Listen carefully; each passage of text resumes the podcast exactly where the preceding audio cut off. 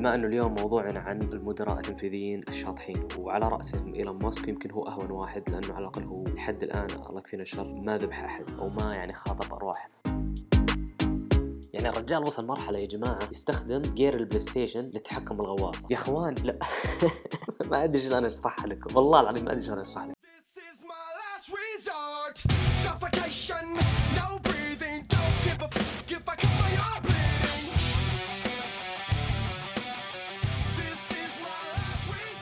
ونقول بسم الله الرحمن الرحيم وكل عام وأنتم بخير وعودا حميدا بعد العيد. إن شاء الله أنكم انبسطتوا بالعيد زي ما أنا انبسطت. عيدي أقيمه عشرة من عشرة والحين بقول لكم ليش لكن قبل لا نبدأ آه للأسف عهود اليوم آه مش معنا بالبودكاست. تعبانة شوي آه فاعذروها والجايات أكثر إن شاء الله. العيد وما أدراكم ما العيد. عيد الحمد لله كان جميل جدا جدا ومختلف نوعا ما. آه، متعود أنا بالعيد آه، إنه نكرف ونتعب و... والصراحة إنه مش شيء يعني سيء لأنه بالنهاية آه، يجيك الساتسفاكشن بعد التعب ترتاح وتبدأ تشوي وتأكل وتشرب وتنبسط. العيد هذا كان فيه تعب أقل كل شيء تقريبا ما شاء الله كان جاهز فحرفيا رحت انبسطت ورجعت. ما في أي تعب. آه، يمكن لو تقييم العيد ينزل عن عشرة من عشرة يكون السبب إنه قبل العيد بيومين يعني قبل يوم عرفة كنت تعبان. تعبت تعب يعني الحمد لله يعني ما فك التعب إلا يوم العيد صبح العيد. فالحمد لله ما خرب علي لكن الأيام اللي قبل العيد كانت شوي متعبة. خلينا نتكلم شوي عن أجواء العيد. أجواء العيد بالنسبة لي كانت أسطورية وهذا اللي هو اللي فعليا خلى العيد يصير عشرة من عشرة. عيدت السنة هذه على الساحل البحر الأحمر. تمام؟ كان الجو جميل جدا جدا جدا بشكل ما تتصورونه. يعني أنا كنت أشيك الأجواء بالقصيم والرياض. وكانت الفرق درجة الحرارة تقريبا من خمس إلى ثمان درجات. يعني إذا إذا درجة الحرارة عندنا كانت ثلاثين بالرياض تصير ثمانية وثلاثين. ففرق كثير بالطلعات والجيات والروحات كان جميل جدا جدا.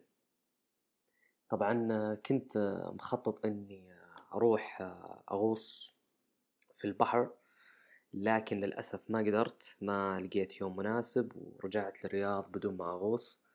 عاد اليوم حلقتنا فيها غوص فنرجع للموضوع مرة ثانية.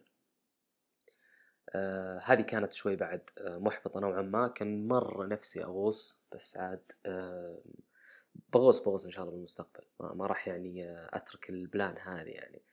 الغوص يعني آه في ناس كثير أعرفهم يغوصون وشفت مقاطع وشفت وشفت وشفت ومرة متحمس إني أجرب التجربة هذه. فالجايات أكثر إن شاء الله. طبعا في حلقة نزلتها يوم العيد. كنت ناوي أنزلها قبلها بيوم بس ما ما قدرت. ف يعني لقيت لي شيء أتلهى فيه وقت الغيبوبة. طبعا في شيء لازم تعرفونه عني إنه أنا وقت الغيبوبة ما أنام. الفترة هذه بعد العيد سواء عيد الفطر أو الأضحى اللي الناس كلها تصكها نومة أنا ما أنام. السنة هذه حاولت إني ألقى حل لأني طالع برا الرياض وكذا فقلت لا ما أبغى أجلس كذا لحالي. فقدرت أنام ساعتين ونص. بعدها قمت وقعدت أشتغل شوي كذا على بعض الأمور. الزبدة أنا لازم يصير عندي فعالية أسويها لأنه مالي بال social media كثير. لكن بواحد July اللي هو كان آخر يوم لي قبل أرجع الرياض كنت فاتح حساب تويتر حساب البودكاست. تعرفون حساب جديد من البودكاست جديد؟ فجأة وقف علي. يمين يسار فوق تحت. طبعا أنا ما اهتميت وقفلت التويتر وقلت بعدين أشوف إيش مشكلته. بعدين اكتشفت إنه لا والله. حبيبنا إيلون ماسك مطلع تحديثات ومولع الدنيا. طبعا كلكم تعرفون التحديث كان عبارة إنه التغريدات المقروءة محدودة لك باليوم. فأنا بما أني حسابي جديد أنا آخذ أقل عدد من التغريدات اللي هو 300 والصراحة خذوها من شخص مو مدمن social media ولا يعني مرة متعمق. 300 جدا قليل. يعني يا دوبك تصفحت كم شغلة وقف علي. وفعلا جلس 24 ساعة ما فك. آه، طبعا في تحديث بعدها أتوقع قبل أمس قال إنه زودنا ال 300 صارت 500 واللي كانت 600 صارت 800 واللي كانت آه، 600 صارت 1000 أي- الظاهر. طب خلينا نتكلم شوي عن الموضوع. بما إنه اليوم موضوعنا عن المدراء التنفيذيين الشاطحين وعلى رأسهم إيلون ماسك يمكن هو أهون واحد لأنه على الأقل هو لحد الآن الله يكفينا الشر ما ذبح أحد. أو ما يعني خاطب أرواح الناس. إيلون ماسك مهندس طموح. هذه حلقة الوصل بين المدراء التنفيذيين اللي راح أتكلم عنهم اليوم. المهندس الطموح هذا أحيانا تخاف منه لأنه آه عنده كذا طموح عالي فمستعد ياخذ مخاطرات ويمكن يروح بعيد ويمكن يوهق الناس معه زي ما تقول. عموما هو اتخاذه القرار هذا يعتبر بسيط جدا. هو عنده أفكار شاطحة أكثر من كذا لكن هو باختصار قاعد يعاني شوي آه، بتويتر آه، بالدخل والإيرادات والمحافظة على البيانات والتخلص من البيانات. عنده مشاكل كثير قاعد يحاول يحلها. للأسف صار الحل على حساب المستخدمين وهنا المخاطرة. أنت ما تبغى آه، الناس تكره تويتر أو تترك تويتر لأنه الحين حنا بالزمن هذا الخيارات كثيرة جدا جدا جدا. صح أنه إلى الحين ما في شيء قدر ينافس تويتر بالبلاتفورم حق تويتر تحديدا لكن يبقى إنه هذا الشيء ممكن يصير بأي لحظة. لذلك خلال بحثي آه، البسيط يبدو إن المتخصصين بالموضوع هذا يقولون إنه لا تخافون وإنه هي مجرد شيء مؤقت وراح ينتهي. وزي ما قلنا فعلا هو أول يوم قرر شيء بعدها بيومين سوى تعديلات سريعة. فإن شاء الله الموضوع ما يطول. ان طول الصراحة بيكون متعب شوي. أنا شخصيا ما صفيت النية يعني أول ما صار ال- الموضوع على طول قلت هذا يبي فلوس. يبي الناس تشترك أو تأخذ علامة الصح ويأخذ من وراهم فلوس. وفعلا قالها المتخصص شو اسمه هو عبد العزيز الحمادي. قال إنه هو قراءته شخصية يشوف إنه يبي يزيد عدد الإيرادات وبالتالي يبي الناس آه، تشترك. فخلاصة القول إن شاء الله ما في شيء يخوف. آه، هي مجرد آه، شطحة من شطحات إيلون ماسك وبتروح إن شاء الله. ف there is nothing to worry about. نرجع لسالفة الغوص. صح إني ما غصت بالعيد لكن أمس رحت للنادي. نرجع لأجواء النادي وأدائي ما كان ذاك الزود فقلت زيد عليها سباحة خلنا نحرق زيادة. طبعا إذا سبحت أنا أحب اغوص فوالله وأنا أغوص تذكرت آه، حادث الغواصة اللي صارت قبل كم أسبوع. ودي أتكلم عنها شوي.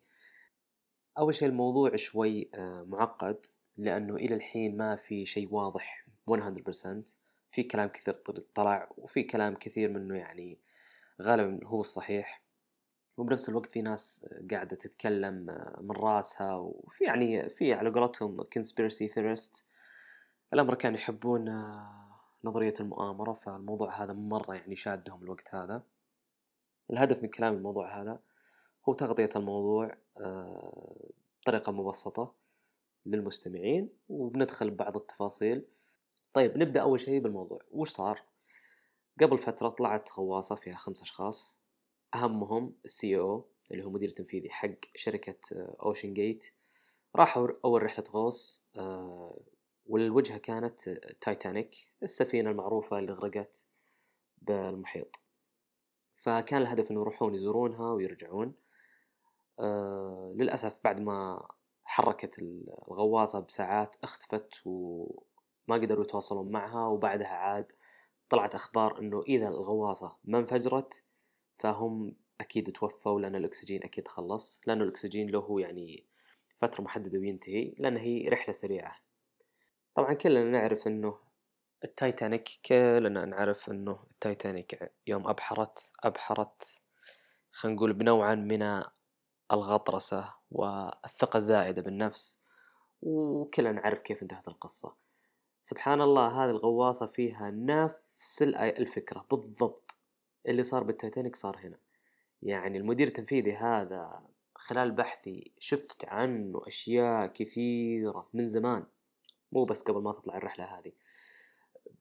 الشخص يحب على قولتهم cutting corners. ما يحب ياخذ الموضوع مجراه من ناحية سيفتي وخلافه لا يحب الطرق المختصرة. يحب يشطح. يحب يتفلسف كثير. قبل ما نتكلم عن آه، أخطاء ستوكتون راش اللي هو مدير التنفيذي الغواصة هذه أو للشركة هذه خلينا نتكلم عن عقلية المهندسين شوي لأنه هذا هو موضوعنا اليوم. طبعا محدثكم مهندس. لكن في مهندسين عندهم طموح يتعدى الحدود. وهذا شيء مش سيء لكن لازم يصير له control ولازم يصير فيه نوعا من التوازن. خلينا نتكلم أول شيء عن آه، فكرة الهندسة بشكل بسيط يعني الموضوع ما راح ياخذ أكثر من دقيقتين. الهندسة هي عبارة عن حل مشكلات. تمام؟ هذا يعني شرحها المبسط. آه، مثال أنت في بيتك أكيد في مكيف أكيد فيه غسالة صحون معك جوال آيفون كلها هذه الأجهزة قاعدة تحل مشاكل. والله الغسيل ياخذ وقت ومتعب ومش عارف إيش. طيب ليش ما نخليه اوتوميتد وكذا طلعت لك غسالة الصحون. والله الجوال قبل ما كان فيه التسع أزرار والكتابة فيه صعبة ومش عارف إيش طلعنا لك جهاز تاتش مرن أكثر وسهل الاستخدام وتقدر تكتب وترسم وتلعب فيه وتسوي كل شيء. فهذه هي الهندسة. الهندسة عبارة عن تصاميم تحل لك مشاكل. التصاميم هذه لها تكلفتها. فأنت تقدر تاخذ أي مشكلة بالحياة وتحلها. لكن تطلع تكلفة رهيبة جدا لدرجة أنه الحل يصير حقك not practical. يعني غير قابل للتطبيق. مثال حنا والله عندنا حر بالسعودية. خلاص أنا عندي فكرة بحط بكل زاوية مكيف. يعني البيت الواحد بيصير فيه, فيه فوق المية مكيف وبوزعها بالبيت تحت الجدار ومش عارف إيش. هذه الفكرة صعب تطبيقها. ومكلفة جدا وبالتالي ما حد يسويها. خلاص خليك على مكيف شباك وتحمل الحر ببعض مناطق البيت وخلاص انتهى الموضوع. فما نقدر أي حل نحطه ونمشي. لازم يكون فيه كذا cost control يعني مداراة للتكلفة. ومن هنا ندخل بالموضوع الخطر اللي هو المخاطر. أنا أقدر مثلا أصنع سيارة رخيصة جدا لكن هل راح يكون فيها الأمان كافي إنه ما تصير مصايب وتموت الناس؟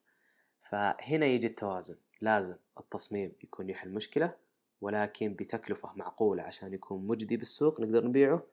والأهم من هذا كله إنه ما يكون في مخاطر عالية قد تؤدي إلى مشاكل. طيب خلصنا من فكرة الهندسة وإيش تمثل. تعالوا خلنا نشوف الصناعة. في فرق بين إنك تصنع جوال ولا طيارة؟ في فرق بين إنك تركب شاشة بسيارة ممكن مع الحر تبدأ تعلق عليك ممكن التاتش يصير بطيء وردة فعل الجهاز بطيئة وإنك تتكلم عن نفس الشاشة هذه بطيارة. بالتصنيع في معايير. أنت وين راح تسوي التطبيق هذا؟ إذا التطبيق هذا مع الناس العامة جوال غسالة الصحون مش عارف إيش. هذه لو تخرب كذا فجأة تطفي ما تشتغل ما حد يهتم. أكيد راح تأثر على المستهلك وتأثر على سمعة الشركة لكن ما حد يهتم بمعنى ما حد راح يموت لا سمح الله. على عكس الطيارة تخيل لو إنك طيار وفجأة نظام الرادار عندك طفى. أنت ما تدري وين بالجو. هذا غير مقبول. فمعايير الجودة ومعايير التصنيع عالية جدا جدا. يعني شفت الطيارة هذه اللي أنت تركبها وتطير فيها؟ فيها من وسائل الأمان ما يعلمها إلا الله. كمية الناس اللي اشتغلت على الطيارة وراجعت وفحصت وتأكدت ألف مرة. فعشان كذا الطيران مكلف وخلافه.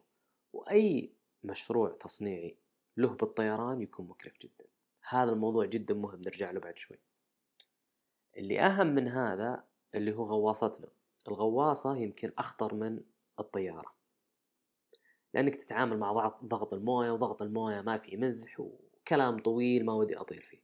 خلينا نرجع لحبيبنا ستاكتون راش وخلينا نشوف وش قال وش سوى قبل لا يطلع رحلته آه اللي أدت إلى وفاته هو واللي معه. ستاكتون راش هذا له مقابلات كثيرة واحدة منهم كان جالس بوسط الغواصة ويقول الكلام هذا. الشخص ما يهتم بال safety طبعا أنا أتفهم هو شو يقصد. هو يتكلم عن ال safety وال regulations أو المنظمات اللي تحدك بتصنيعك. وين ما تبغى يعني ودك تعدل ودك تخليه أسرع ودك تخليه أوسع ودك تخليه أرخص يجيك واحد يقول لك لا غير مسموح ممنوع يوقفك يأخرك يعطلك. فهو ما يبي ما يبي أحد يوقفه. يبي يطلع بالمنتج هذا والفكرة هذه يبغى يطبقها بأسرع وقت ممكن ولا يبيها ممكن إعادة استخدام لأن الغواصات أغلبها تطلع مرة واحدة وخلاص. هو لا يبغى يعيد استخدامها لأنه فكرته هو يبي يطلع يمشي الناس بالبحر يعني ما هي بطلعات عسكرية ولا شيء. ف بيلعب بالسماحية هذه يبي ياخذ راحته. فله مقابلة. بوسط الغواصة كان يسأل واحد الظاهر مقابل من CBS أنا ما خاب ظني. كان يقول له كيف يا أخي كذا؟ أنا قد ركبت غواصات قبل فيها. أجهزة وأنظمة وأزرار كثيرة ولازم تدريب و... قال إيه أنا هذه فكرتي أبى أخليها أبسط ما يمكن و... واللي يبغى السيفتي يقعد بسريره لا يطلع. إذا بتقعد أنت خاف من كل شيء يا أخوي اقعد ببيتك لا تركب سيارة ولا تركب غواصة هذا كان كلامه. وله مقالات كثيرة يعني يتحفظ على السيفتي. عموما شركته نفسها نفسها الشركة والمهندسين اللي عنده قالوا له يوم كان يصنع الغواصة خلني نجيب third party certificate يعني طرف ثالث يجي يفحص المنتج فيه بالسوق عندنا هنا بعض الأغذية أو مثلا آه، علامات الجودة اللي تلقونها على المنتجات آه، أو بعض منظمات الصحة اللي تضمن لك المنتج إنه هذا صالح للاستخدام للأكل والشرب مش عارف إيش. هذه هي الشركات تجي تعطيهم انت المنتج حقهم يفحصونه كطرف ثالث يعني ما لهم دخل فيك ما يهمهم رأيك. عشان كذا هم موثوقين. وخلاص إذا فعلا منتجك مطابق المعايير مع آه، بعض المعايير خلاص يختم لك إياه وتقدر أنت تروح وتوري الناس كلهم الشهادة هذه وتقعد تتبجح على قولتهم بالشهادة هذه وخلاص وتبيع منتجك وكذا يصير الزبون مرتاح مضمون فمهندسين آه، راش قالوا له خلينا نجيب يا أخوي third party certificate للغواصة بيفحصون بعض الأجزاء ويبغون بعض ال testing عشان يطمئنون. رفض. يبي يقلل ال cost. لأنه لو تفكرون فيها ترى الرحلة اللي طلعت تقريبا تكلفة الشخص الواحد 250 ألف دولار. ترى 250 250 ألف دولار ترى يعتبر مبلغ زهيد. خصوصا الناس اللي طالعة تراها يعني مليارديرية. وهو طبعا هذا الناس اللي متوجه لهم. وعلى فكرة ترى هو آه عرض الرحلة هذه على مخرج فيلم تايتانيك بس إنه رفض. ف فهو يبغى شيء ممكن إنه يعيد بيعه أكثر من مرة يبغى تطلع رحلات كثيرة. فبالتالي رفض فكرة الشهادة هذه من الطرف الثالث عشان ال cost ومش ال cost. وفي برضو تقارير تقول إنه في أحد آه، المهندسين عنده رفع له كذا تقرير جودة وإنه في بعض المخاطر والتخوف وانطرد الشخص هذا انفصل. فيعطيك انطباع عن الشخص هذا إنه شخص متهور جدا. يعني أخذ موضوع إنه عندي طموح وفي مخاطرة وأبحر فيها حرفيا أبحر فيها. يعني ما حط في مجال لا أصبر خلنا نتراجع خطوة خلنا نوقف هنا شوي ما نبغى نقلل التكلفة بكل شيء عاد. يعني الرجال وصل مرحلة يا جماعة يستخدم gear البلاي ستيشن للتحكم بالغواصة. يا أخوان لا. ما أدري شلون أشرحها لكم. والله العظيم ما أدري شلون اشرح لكم. تذكرون يوم أقول لكم الشاشة اللي بالسيارة مو زي الشاشة اللي بالطيارة؟ ترى هذه مصيبة مصيبة مصيبة. يعني شيء شيء ما يقبله العقل أبدا. لما تركب مسمار مسمار شفتوا المسمار الصغير هذا بالطيارة؟ يا جماعة هذا يصير عليه فحوصات يعني شيء يفوق الخيال. بس عشان يضمنون المسمار هذا ما في أمل فجأة ينكسر. وقيس عليه أي شيء راح يركب بالطيارة أو بالغواصة. يا جماعة الجير حق السوني هذا كلنا قد استخدمناه وكلنا قد طفى علينا فجأة طبعا أنا ما أقول إن الغواصة غرقت عشان الشيء هذا بس كونك تستخدم معدات ألعاب ومعدات بسيطة جدا موجودة بالسوق للمستخدم العادي تروح تستخدمها بشيء خطر جدا زي غواصة هذا أي شخص يشتغل بعالم التصنيع يدري أنه خطأ فادح وما يخطيه إلا شخص جاهل تدرون شو المصيبة؟ من اليوم أنا قاعد أمثل على الطيران ومش عارف إيش. ستاكتون راش للأسف كان أصلا يشتغل وتخصصه بالطيران. وعارف كل الكلام هذا اللي نقلته هو أكثر شخص عارفه. لكن غطرسته يبدو لي إنه يوم راح العالم البحر آه، ما أدري ليش جاب عقلية مستهترة جدا وخلاص أنا فاهم بالجو فأكيد بفهم بالبحر. وصار اللي صار و... وأنتج لنا هالمنتج السيء اللي أدى بحياته يعني وحياة الناس اللي معه. واحد من الأشياء الغبية اللي سواها ستاكتون راش في شيء بالعلم يسمونه correlation. مو كل شيء تشوفه بلغة الأرقام مرتبط معناته مرتبط. أعطيكم مثال بسيط. تخيل إنك أنت تمشي بشارع والشارع هذا يوميا يصير فيه حادث. تروح تشوف السيارة اللي سوت حادث تلقى لونها أخضر. قد يتبادر لذهن الشخص بدون ما يتعمق بالموضوع إنه سبب الحوادث بالشارع هذا السيارات الخضراء. عشان كذا نبي نحل المشكلة. خلاص يا أخوي لا تصنع سيارات خضراء. بينما لما يجي شخص فاهم يروح يشوف فعلا كل ما زاد عدد السيارات الخضراء يزيد عدد الحوادث. لكن هذا لا يعني أن سبب الحوادث السيارات الخضراء. راح بحث لقى والله السيارات الخضراء سيارة تاكسي. فقال okay سبب الحادث سيارات التاكسي وليس السيارات الخضراء. حبيبنا آه، راش حرفيا يفكر بطريقة الشخص الأول اللي هي السيارات الخضراء هي سبب الحادث. بمعنى لما صنع الغواصة وجربها على المياه الضحلة قبل لا يدخل يعني للأعماق العالية آه، اكتشفوا المصممين حقينه إنها تحتاج بعض التعديلات عشان تصير فعلا تتحمل الأعماق العالية. فراحوا وش سوى هو المهندسين حقينه؟ راح قال بما أن السماكة كانت ثلاثة إنش سماكة الغواصة. خلينا نزيدها نخليها خمسة.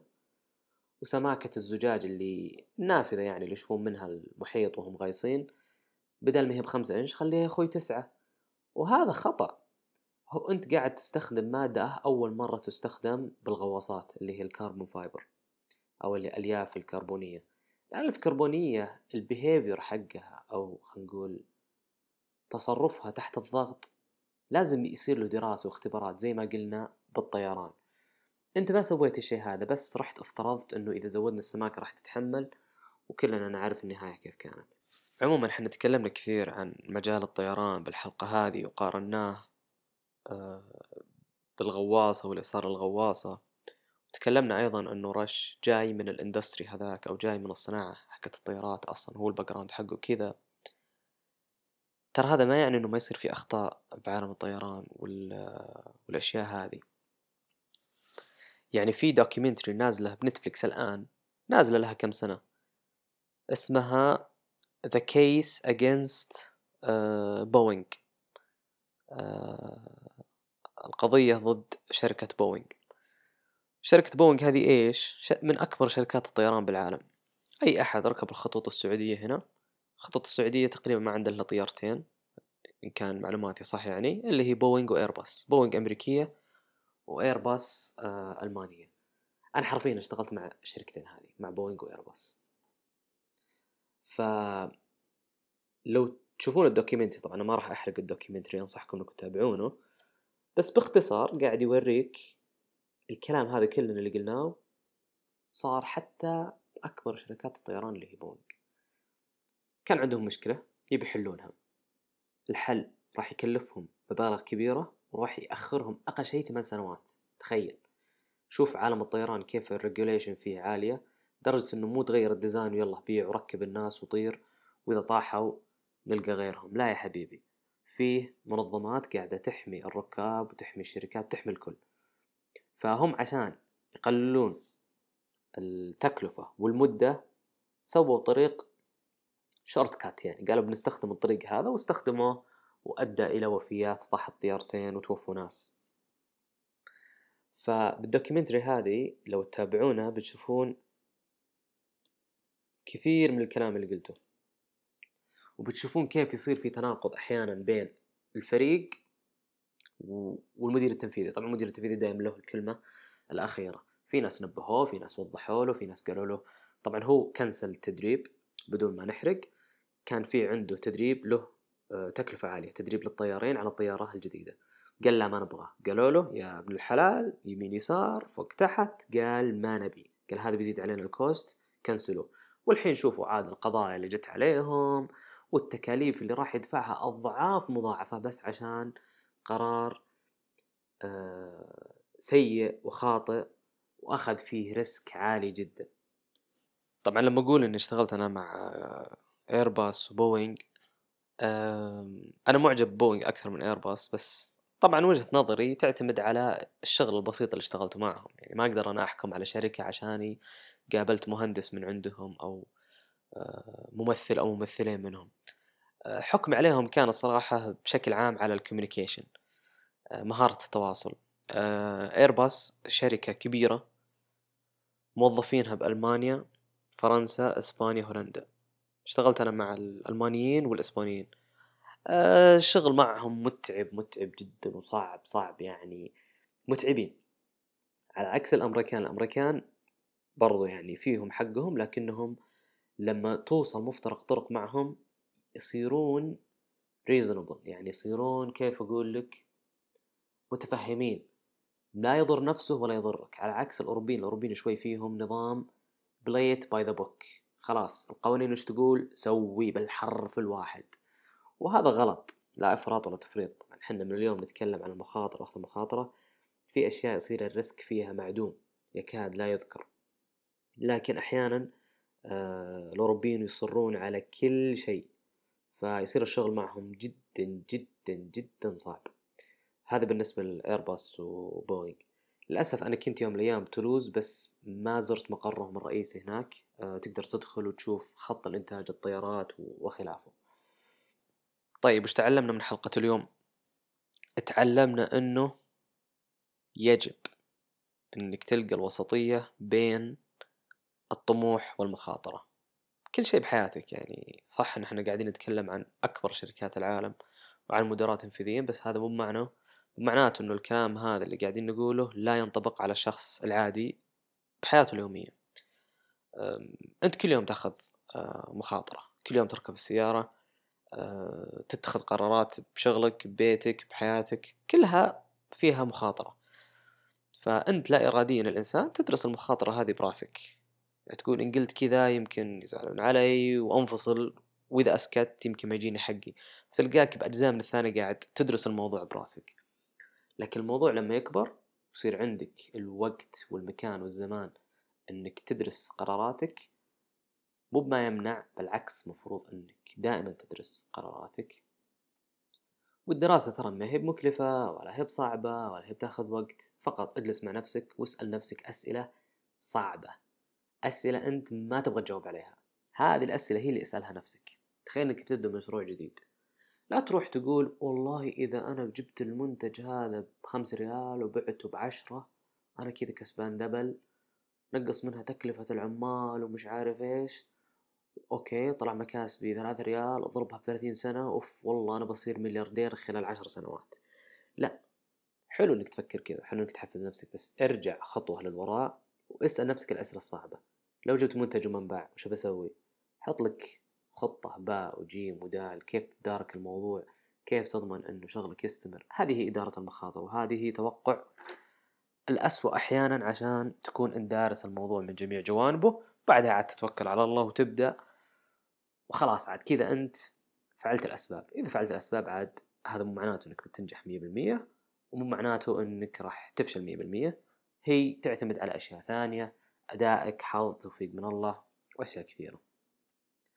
لذلك إدارة المخاطر يا أخوان إدارة المخاطر. طيب كذا وصلنا لنهاية الحلقة حلقة قصيرة سريعة لطيفة خفيفة. إن شاء الله إن عجبتكم وتابعونا على تويتر في أشياء جميلة بتويتر. ولا تنسون تقيمون البودكاست سواء كنت تتابعوا ب Apple Podcast ولا Spotify ولا على اليوتيوب. الحلقات إن شاء الله كلها اليوم راح تنزل على اليوتيوب. آه، بإذن الله آه، فاكتبوا لنا كومنت سو سبسكرايب see you next time bye bye